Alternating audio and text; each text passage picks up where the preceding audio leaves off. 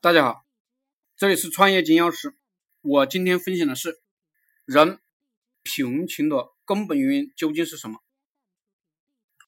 很多人认为是因为懒，但是呢，慵懒的人啊，基本属性啊，所有的人都会变懒，只不过有的人为了更好的变懒，为了以后变懒了也有钱花，所以呢，就拼命努力而已。那么呢，人贫穷的根本原因究竟是什么呢？想起了一个放牛娃的故事。山村里一个放牛娃，天天乐乐呵呵的在放牛。